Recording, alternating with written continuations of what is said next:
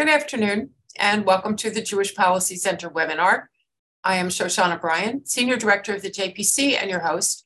Thank you for following us to a different time and place this week. Um, I think it will end up being worth your while. We are going to talk about American defense policy today and the role of Congress in establishing American uh, parameters, which is very timely, I think, in light of the Chinese balloon. Before we get to our guest, Seth Cropsey, here is your JPC commercial. The JPC was established in 1985 as a 501c3 organization, providing analysis of both foreign and domestic policies. You can find us on our website, jewishpolicycenter.org. There you can sign up for our Insight article, and you can see our magazine In Focus Quarterly. The winter issue of In Focus Quarterly is up there now, and Seth Cropsey, today's speaker, is featured as our essay. The spring issue will be devoted to Israel. That's, I have to say, our favorite issue. Um, JewishPolicyCenter.org. The JPC supports a strong American defense capability, US Israel security cooperation, and missile defense. We support the legitimacy and security of Israel against anyone who would deny those. As an organization that sits slightly to the right of center, the JPC advocates for small government, low taxes, free trade, fiscal responsibility, energy security, free speech, and intellectual diversity. It's a big agenda. Now, your public service announcement, you are muted. That's it. Uh, you can use the, J- the Q&A function if you have questions. I'm monitoring. And now our, our guest, Seth Cropsey. Seth is president of the Yorktown Institute, which is named for the pivotal 1781 maritime battle, reminding us of the requirement that America always needs to be prepared to secure the blessings of liberty for ourselves and our children. Seth was previously senior fellow and director of the Center for American Sea Power at Hudson Institute. He specializes in defense strategy, US foreign and security policy in the Middle East and East Asia, and the future of US naval power. He is himself a Navy veteran. He began his government career at DoD as assistant to then Secretary of Defense Caspar Weinberger, and subsequently served as Deputy Undersecretary of Defense of the Navy in the Reagan and George H.W. Bush administrations. He also served in the Bush administration as Principal Deputy Assistant Secretary of Defense for Special Operations and Low Intensity Conflict. He's had public diplomacy roles, including at Voice of America, where he uh, ran the ed- editorial policy on solidarity in Poland, among other things. And as director of the US government's International Broadcasting Bureau, he supervised the agency's efforts to increase radio and television broadcasting to the Muslim world. Uh, seems a worthwhile endeavor. He was visiting fellow at the American Enterprise Institute and has been director of the Heritage Foundation's Asia Studies Center and he's been published and on TV and on radio and online, just about everywhere you think he should be. Seth Cropsey, I am pleased to say the floor is yours. Thanks, Shoshana. Um, there's a lot going on these days, you, as you pointed out. Uh, what that really requires is uh, not only crisis management, but also some idea of where are we going. Um, and that's what the that's the point of uh, the congressional requirement that the administration uh, inform the country and Congress what its uh, what its plans are on for national security and military military um, military defense.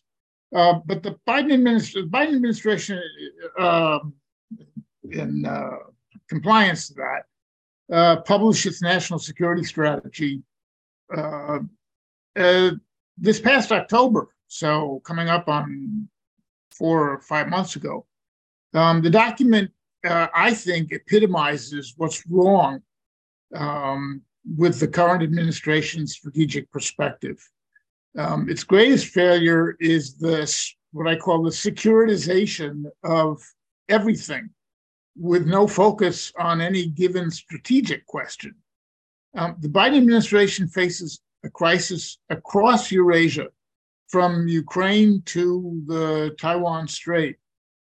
It's engaged itself intellectually in a public uh, task of great importance with no no real substance. There's nothing to chew on there. Uh, the National Defense Strategy, which was published shortly after the National Security Strategy, simply reinforces the the former document's fecklessness. The Biden administration, uh, I think, may well be derelict in its duty to secure America's defenses. However, Congress can act uh, purposefully, um, which is to say, to compel the administration to embrace a more um, coherent defense posture and advocate the capabilities and the budgets um, the military actually requires. This would be well within the legislative branch's constitutional role and uh, apt given the increasingly perilous world that we're facing. So, Congress requires, as I mentioned ago, every administration to publish a national security strategy, but the document is released um, by the that that this administration released is really the um, the height of uh, bureaucratization. It's not a a defense um, strategy in in any normative respect. Um, it's not a grand strategy. It, it is rather a, a sort of kind of signaling, a message messaging exercise uh, that's aimed primarily at domestic audiences. In one sense, the, the national security strategy like uh, and the Biden administration is not alone in this. The, the, this this kind of uh, vagueness is not is not new to presidents presidential administrations. So, um, but this document is full of priorities from countering China and Russia to mitigating climate change and enduring American resilience. Um, but the structure of the Biden national security strategy does point to uh, a, a kind of strategic rationale, a set of a set of assumptions about the world, um, about its major actors, um, and its critical dynamics that are useful to those who want to understand policy. I think four elements are relevant. Um, all of them point to a lack of seriousness and more fundamentally to a lack of strategic change since the Russian invasion of Ukraine. Uh, first, the national security strategy uh, released in October is um, it's a, it's an ideological manifesto, not a realistic look at the security elements of Eurasian competition. It begins with the same rhetoric that has become commonplace in any administration's national security strategy.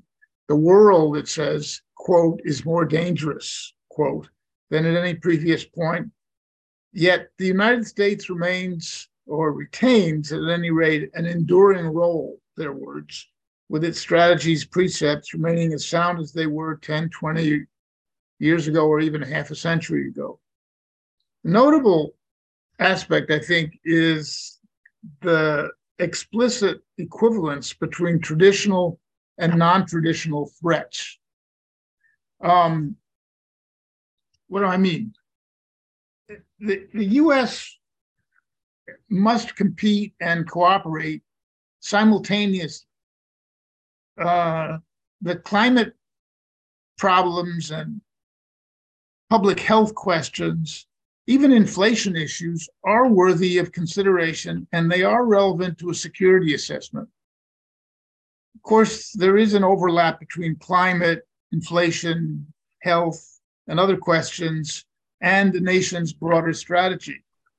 But a security strategy is the wrong venue in which to discuss, for example, climate um, adaptation or an anti inflationary policy if every issue is a security issue, none is. Second, the national security strategy shows the degree to which the current administration does not see current Eurasian competition as military competition.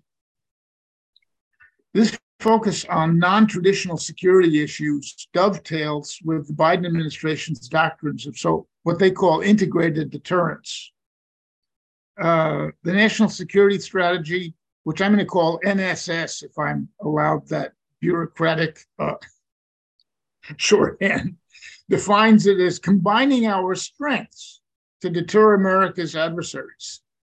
This sort of looks like the smart power that the Obama administration's doctrine uh, advocated that combined diplomacy and military action to achieve American interests. Well, or as you know, if normal people would call it statecraft. Uh, so much like smart power, integrated deterrence appears to be a meaningless term with no relevance to the national security, uh, professional, or to any interested citizen. In fact, it's a strategic dog whistle uh, to Biden's political allies that the administration does not prioritize conventional deterrence and warfighting capacity. Integrated deterrence serves to create justifications to cut and reorient defense spending and traditional military means in favor of domestic policy priorities.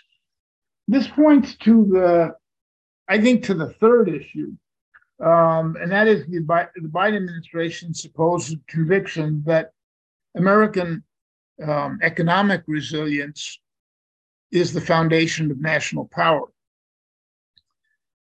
In the abstract, this claim is a serious one. Um, but it's no longer 1945 and it's not 1960. The US must apply its power with care and, um, uh, and prudence. Instead, Biden administration has uh, sort of dressed up climate handouts as an anti-inflationary measure the, the lost art of net assessment, the art of strategy, can be understood as compelling or um, inducing an opponent, a foe, to take steps in one's own interest, in our interest. The Biden administration has triggered and sustained an inflationary crisis and concurrently introduced a defense strategy that uh, will hollow out the US military. The administration's point is to justify reducing reducing American military strength because it sees competition as a complex chain of diverse causes. Fourth, the administration's refusal to recognize Iran as a legitimate strategic threat reveals its unwillingness to recognize tangible competition and adapt adapt to new circumstances. The Biden team still clings to the, the chimerical Obama era dream of a regional realignment in which Israel and Saudi Arabia were humbled and Iran elevated. The US recently bullied Israel into conceding its maritime space to Hezbollah and, by extension, to Iran. Uh, regional integration empowers Iran at the expense of Israel and the and the Gulf Arabs. Um, all this while, Iran provides Russia um, with weapons to strike targets throughout Ukraine. Although the new Iran nuclear deal may be dead for now as protests surge in the in the self-styled Islamic Republic, it will return when the news media conditions have have shifted. Um, so the national defense strategy simply doubles down on the national security strategy's mistakes. Indeed, it it it, it offers slightly greater clarity as to the military meaning of integrated deterrence. Um, the military has five tasks, the first two of which uh, protect critical infrastructure and prevent a nuclear strike on the on the United States homeland. They have either very little to do with the military or very little to do with the current strategic balance, despite bluff and bluster. China and Russia are not on the cusp of attacking the US with nuclear weapons. The priorities list is what was termed in an earlier age conventional deterrence the ability to prevent adversaries from actually acting decisively to modify the strategic balance by capturing um, key territories. In turn, the Defense Department will emphasize campaigning, a concept that essentially reduces to uh, conducting daily actions with a vague strategic purpose in peacetime. Why the word campaigning? To convince the casual reader that the Defense Department is engaged in a robust competition and knows it and um, avoids the obvious reality that the US is completely unready for a major conflict. So that gets us to Congress and defense policy. Um, a more uh, sensible national security strategy would have begun with a recognition of the current geopolitical situation the struggle for Eurasian mastery that involves the US, China, Russia, Iran, and the various secondary powers throughout the landmass. American strategy has a singular objective to preserve the existing Eurasian security system and counter Chinese, Russian, and Iranian attempts to overturn it. This requires all elements of national power, but most specifically the military. America's adversaries pose a military threat and seek to achieve their goals by military means, as well as others, but military is the, is the spine. The Biden administration does face a dangerous world. Russia makes nuclear threats. The war in Ukraine drags on. Russia spoils the global food and energy supply. China pressures Taiwan. Xi Jinping has become maximum leader of China. Iranian weapons supply Russian forces fighting in Ukraine, and Chinese technology assists their development. The, the, the Biden administration's diffuse and domestically focused response is as inadequate as it is dangerous. The advantage of the federal system with this is separation of powers. That is, um, well, it provides multiple avenues of policy oversight. Only the executive branch can fight a war, which makes sense. Um, and is also constitutional. Modern Americans have forgotten that the very purpose of the presidency, with its sweeping powers, um, its unitary nature, and uh, and strong central character, was to allow it to act with dispatch and with secrecy. As a result, the president has broad latitude in matters of statecraft. That is, when the president employs military force, sorry, or diplomatic elements to uh, to further American interests. This latitude is not um, sacrosanct. Uh, however, when one shifts to long-term discussions of strategy uh, or force structure, um, it, it, that's a demonstration that there's flexibility built into the to the way that the federal government operates and, and the and the executive branch in particular.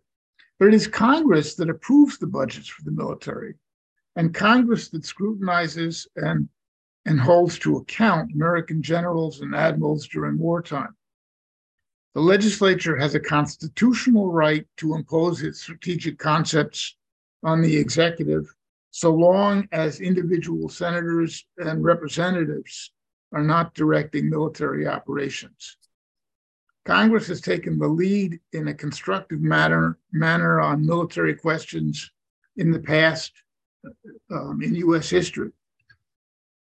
Uh, I think most notably, um, before the Second World War, Carl Vinson spearheaded the 1938 Naval Act, which increased Navy fighting strength by 20%.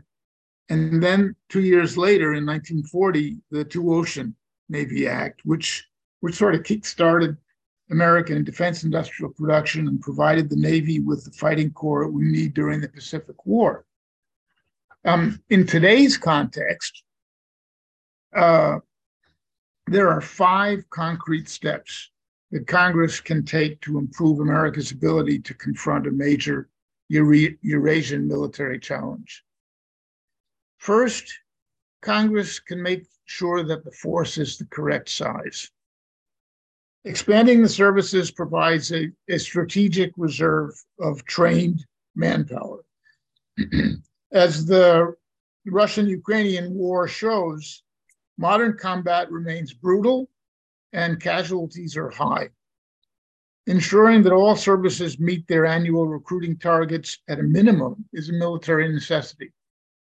Even more reasonable, however, would be to expand the Navy, Marine Corps, and Air Force's top line personnel numbers to ensure that they can sustain damage and keep fighting. Uh, sorry about that. Uh,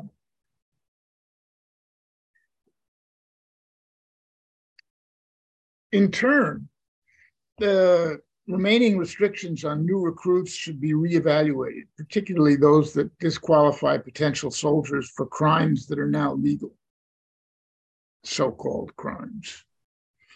Second, um, Congress can compartmentalize funding uh, in toto for strategic reinvestment. It's not only the military services and Pentagon that will demand new funds. The Biden administration's national strategies are once again excuses to raid the defense budget. The executive um, sort of then tr- speaking on behalf of the services, channeling the services. Um, uh, are doing so to raid the defense budget. The, uh, the services are under pressure from the Democratic Party. Administration is from the Democratic Party's left, and will seek to siphon off as much cash as possible. Some of the endeavors that the Biden administration pr- proposes will be reasonable, in fact, particularly those that ensure that the U.S. has access to specific sovereign capabilities. Um, example, uh, semi, semiconductor fabrication facilities that, it, that can be employed during a major conflict. Yet the competition that America faces requires a significantly enlarged defense budget, something around at least 7% of GDP instead of the current approximately almost 3%. Strategy is another matter uh, where Congress can make a difference and should. Congress can provide the services with the support they need to think about strategy. The services, barring arguably the Marines, um, are, let's just be as charitable as possible, relaxed on the subject of strategy. Um, with an understanding of their role in modern combat that is vague. Contrary to the still fashionable demands of jointness, and we can talk about that, it's far more intellectually reasonable to begin with the services. Strategic thought requires new blood. This is likely to be found far from the joint staff and standard military operational structures, and particularly within the services themselves. Congress can oversee the revitalization of actual service strategic cultures. Of equal importance, Congress can expand those who participate in actual strategic thought linking with think tanks and uh, the academy far more effectively than today to ensure more comprehensive military thinking. And again, that's something we could talk about also. I mean, uh, Samuel Huntington, the late Samuel Huntington at Harvard, was writing about this, you know, almost 70 years ago, 65, 65 years ago, making roughly the same argument that those who are competent and most knowledgeable about the fighting cap- about fighting capabilities, namely the military services, should have a powerful input into how those service how, how the services are used and how they're used together. And lacking that, they're in trouble. Let me move on to the fourth, and then I'll conclude. Congress can revitalize the defense industrial base. This demands far more than um, than simplistic industrial strategies. Uh, improve management techniques, uh, reorganizing who is responsible for acquisition. Um, rather, it requires supporting smaller defense providers, uh, providing incentives for the development of dual use technologies, um, particularly in unmanned contexts, um, uh, reducing uh, regulatory barriers for defense collaboration, and subsidizing various forms of training, particularly for large industrial production and the repair of warships in a conflict at sea, which any conflict with China would be. Warships will be sunk and some of them will be damaged and they need to be repaired. Over time, automation will provide efficiency and displace much of human labor, but during the current Sino American competition, manual labor and traditional productivity remain critical. Fifth, Congress can properly fund two critical partly military capacities a functioning logistics system that's equal to requirements and a more robust space industry. The US military lacks lacks the sea lift capacity to sustain itself in combat. I mean real combat. Its sea lift capabilities rest on a far broader foundation than just military assets. The US relies on the merchant marine to conduct resupply missions during a major war. Uh, much like America's satellite system, the merchant marine is sufficient for peacetime, but not for wartime. Both require a funding injection and explicit government support. So, I, I, just to wrap up here, Congress can't make foreign policy wholesale, and that's good but it can, through prudent, aggressive action, steer the ship of state on the course that it should be taking. Congressional actions like those that I've spoken about here uh, can push back against the Biden administration's attempted erosion of traditional deterrence and, um, and military capacities and ensure that the United States is prepared for any contingency on the Eurasian continent, especially a Sino American war. And let me leave it at that. Okay, so thank you. And you've prompted some questions. The first of which is you mentioned that President Biden and the administration are kind of pitching at domestic audiences, you know, with the green this and the, um, all those other sorts of things. But nothing can be done by Congress, it seems to me, without a certain level of public understanding and public agreement as to where we are. So we've got a couple of questions that came in. I'm going to run them together and then let you deal with them. Mm-hmm, mm-hmm. Um, in the past 10 days, we've had news about a Chinese spy balloon flying over Alaska and Canada and across the uh, continental United States. From the public's point of view, is that a blip on the radar, unintended, or maybe that's the tip of the iceberg that will change public interest in defense spending from really negligible uh, to something more positive. It's also possible, uh, we hope, that Iran's selling of drones to Russia that are being used in Ukraine against civilians will also help the public see the nature of the threats. Given the current polarization in Congress, can we have hearings on these things? Do you anticipate that Congress will do its job in bringing the American public with it for whatever it decides to do? Well, Congress can help by uh, by speaking about this, um, by writing about it in the national media, uh, by telling people in they're telling the constituent their constituents that this is a serious situation. But that comes down to uh, a, that comes down to the partisanship that we're that we uh, are experiencing right now, which is, as you know, is quite bitter. Um, you you mentioned the the Chinese balloon.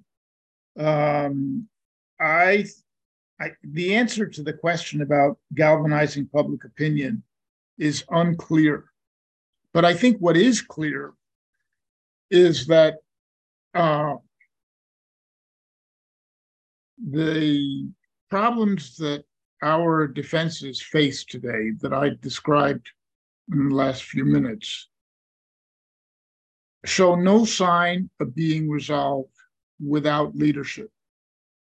It's going to take a president or a you know a very effective and vocal member of Congress or group of them to get people to understand that uh, the funding level for the military is insufficient to defend the United States. Now, the balloon might awaken people. I don't think that it will. Um, I think the I think that the alternative is um, to leadership in the executive branch, the president or Congress, is more likely, and that is that some really scarifying event um, will get people thinking. Uh, you know, um, an attack on Taiwan, for example, God forbid. Um, well, yes. Um, I, I, I, hope it's not necessary to say I don't want to see that happen, right? Um, but I, I, I am concerned that um, that we'll simply go on in the the path that we have, you know, since the um, since the end of the Cold War, thinking that the military that we had at the time that the Cold War ended is in relation to the foes that we face today the same. And it's not. And it's going to take something, either leadership or events, to get Americans to understand that. And then they will act.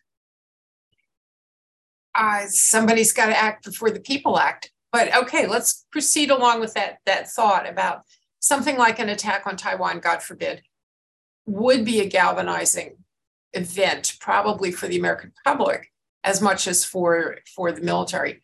Um, isn't that sort of where General Minihan was going?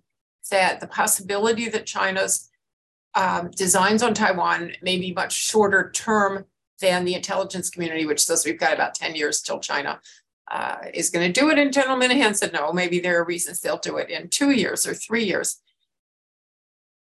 Was he trying to kind of prod people into thinking about those unthinkable thoughts and get them to move? I, I hope he was. Um, but uh, it, it, it's important to note that General Minihan's not alone. there have been others who have, have made similar remarks. I mean, going back several years, not to not only the current U.S. commander of forces in the Pacific, the Indo-Pacific, um, but his predecessor have both said that uh, the possibility of a, a PRC, you know, of a communist Chinese attack over the Taiwan Straits um, is likely within the next five years, or possible within the next five years, and uh, they're their warning was we're not prepared for it.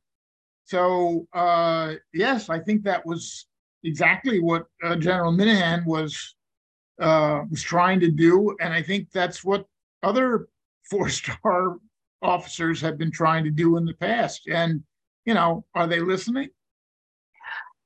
Is who listening? Is becomes part of the question. Are you listening? Are we listening? I mean, Is I'm sort of listening. I'm worried about what he said Yeah. because I think he made a pretty decent case Yeah. for China changing its its timeline. But then you go and look at Congress, and this is your thing, you know, the looking at Congress part. Um, the public tends to think about the defense budget in terms of dollars spent. And you can say, you know, we need to go from three and a half to seven percent of GDP to make it enough money. But it's also true that Congress last year passed a defense budget that was, in fact, larger than the administration requested. So it's not just the money, it's where we spend it. Congress agreed to those energy related and anti climate related subsidies and all those things that, that aren't really in the nature of strategic defense. How do we get Congress, first of all, to focus on the specific threats that we face? But secondly, is it possible to shift money within the defense budget from things that I would call maybe nice to have, but not essential to our defense, to procurement, recruitment, training, retention, things that, that are in fact necessary. Well, yeah, uh, it is. It is certainly possible to reprogram funds to the Defense Department, but one has to anticipate what the Defense Department is going to say uh, and what the administration is likely to say when um, when faced with with that prospect, which is what is it you want us to sacrifice? Okay. Um, so the usual trade-off, at least within Navy, is that when the budgets get tight, um, the priority is uh, is operations.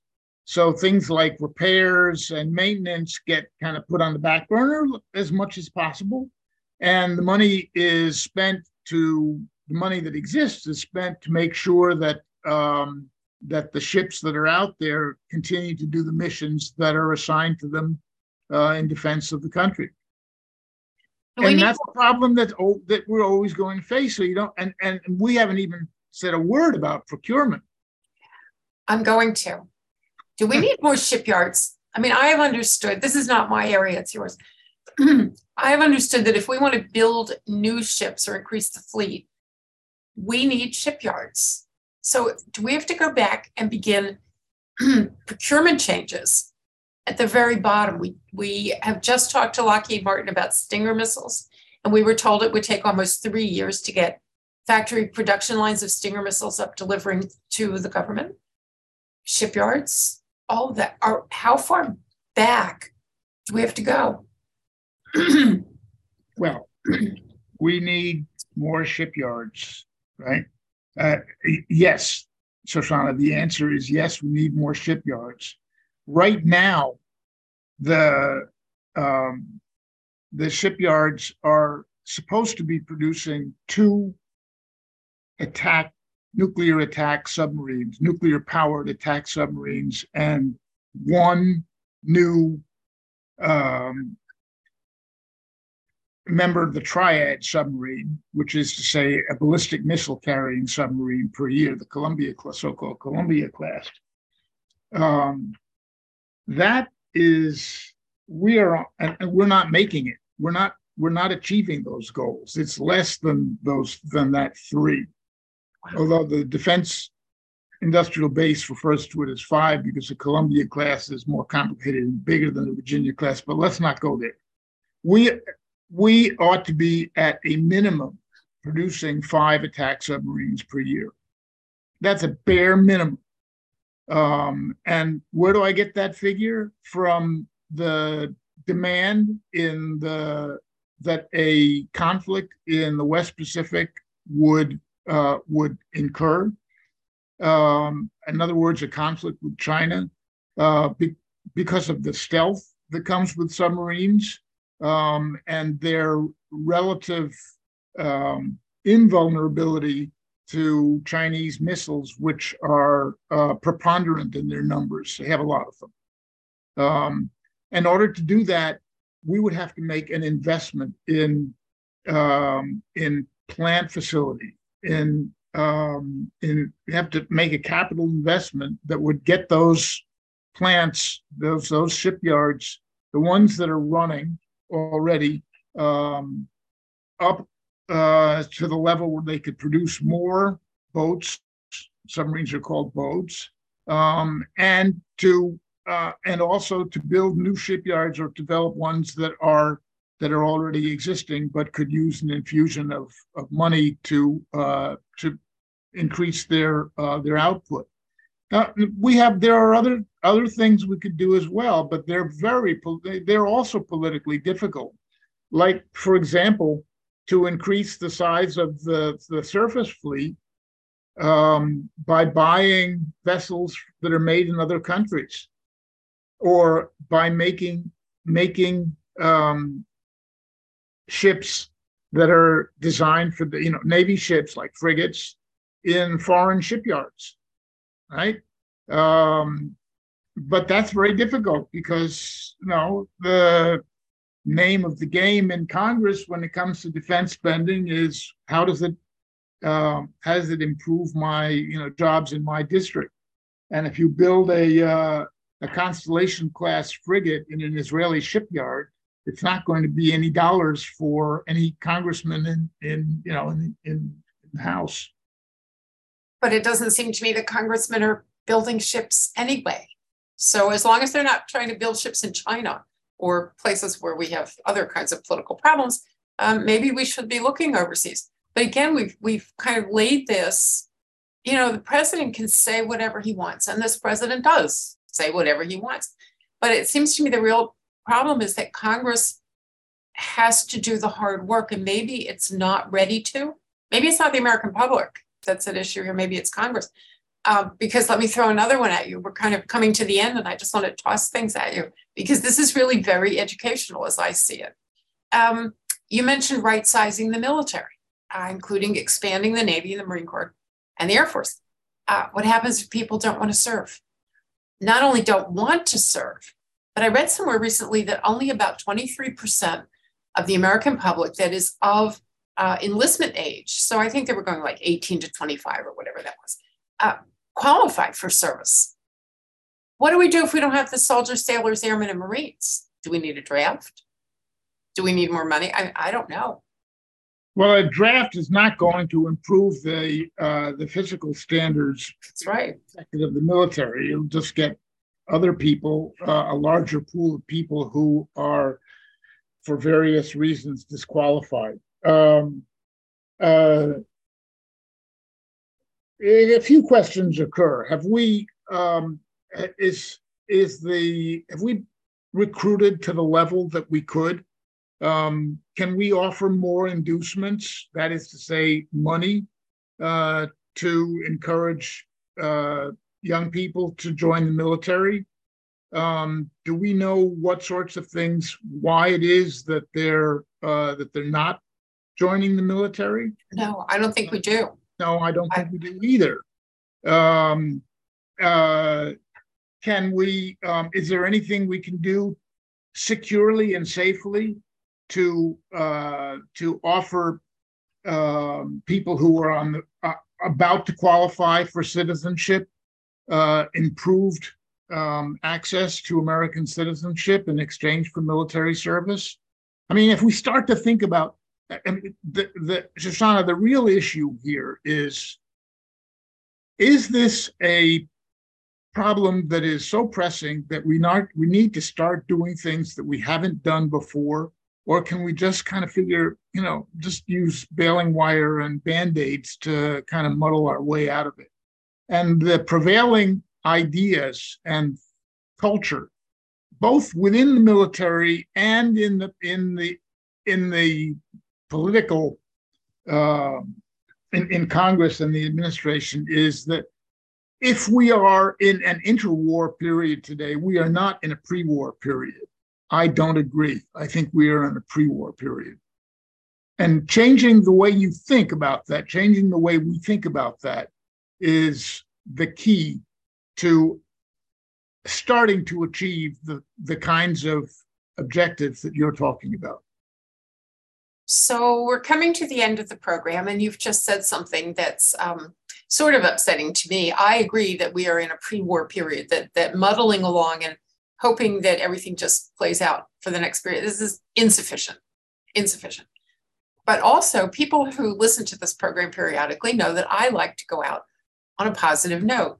So, do you have a positive statement to make at the end of this program about our ability to find the political, social, military resources to change our thinking before we have to, before Pearl Harbor comes, before you know an attack on New York City comes again. Can we do this? Hmm. I think we could. Um, but I, I, you know, the first question that comes to my mind when in answer to yours is what is an example of where we have done this as a country before?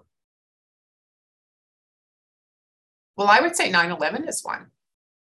Now, we didn't go to war in that sense, but the coming together of the public is one. Pearl Harbor, clearly. Um, but, but other than that, I'm not sure. No, but I, but Shoshana, I I understand your question to be this: What can we say positively about the United States' ability to anticipate this, so that instead of reacting to some horrific event, we anticipate it? That's a good way to phrase it. And my question to you was can you think of an example where in the past where we have anticipated? Oh no. No. I okay, cannot. So but you're but you're ruining my you're ruining the end of my program by not leaving us on a positive note here, Seth. I would say we do not anticipate very well. We react decently. Um, we've come out of wars better than we went into them in certain cases, but anticipating, no, I don't think so. Well, let me let me let me try to. Uh, first of all, I agree with you, but let me try to be to be positive here because I, I'm. I've been accused of being accused of being a Cassandra before. Not, you're not the first person okay. I've heard this from. So, um, uh, President Reagan uh, came into office and said that his strategy, somebody asked him what his strategy was, and he said his strategy was simple. we win, they lose. Okay, it was, you know, a shorthand, but he was able to um, he was able to have a powerful effect on the outcome of the Cold War, um, absent a crisis. There was no crisis like 9/11 or uh, or uh, or Pearl Harbor. There was a, um, a serious morale problem with the military. There had been the pre- President Reagan came to office after four years of severe underfunding from the Carter administration. Indeed, that was a campaign issue in 1980. Um, and his he was he was a very good leader, and he was able to make the justification um, convincingly to the American public and to a Congress that didn't always agree with him um, that uh, military defense spending had to be increased, um, and it worked. So I, I don't I don't think that we have. I think we still have leaders who can make those arguments and who can be convincing and, and articulate. Um, so I'm I don't think um, that we're doomed. and I don't think that, and I don't think that the only way uh, to to galvanize the public is by uh, a, a, massive and spectacular reverse. I think it's possible that leadership, articulate, intelligent leadership, um, moderate, intelligent, articulate leadership, could get the country to do the right thing and bring Congress along. Okay, so I accept that as a positive answer. We have in our history turned up leaders, both in Congress and in the executive, who are leaders who are able to bring the public to where the public needs to be. So now we know what we're looking for. We're looking for those men and those women in our institutions to bring that information to the public and move with it. And that's not a bad place to end. Seth, this has been really, really enlightening. Um, I'm not sure we went where you wanted to go or where you thought we were go- we were going. But I think it gives people a very good look at where we need to go and how we need to prepare to, as you you say in the Yorktown um, Institute's website, secure the blessings of liberty. We shouldn't forget that. That's in our Constitution. It's in our foundational material, and we need to go for that. So thank you again for a great pre- presentation. Thanks for the opportunity, Shoshana.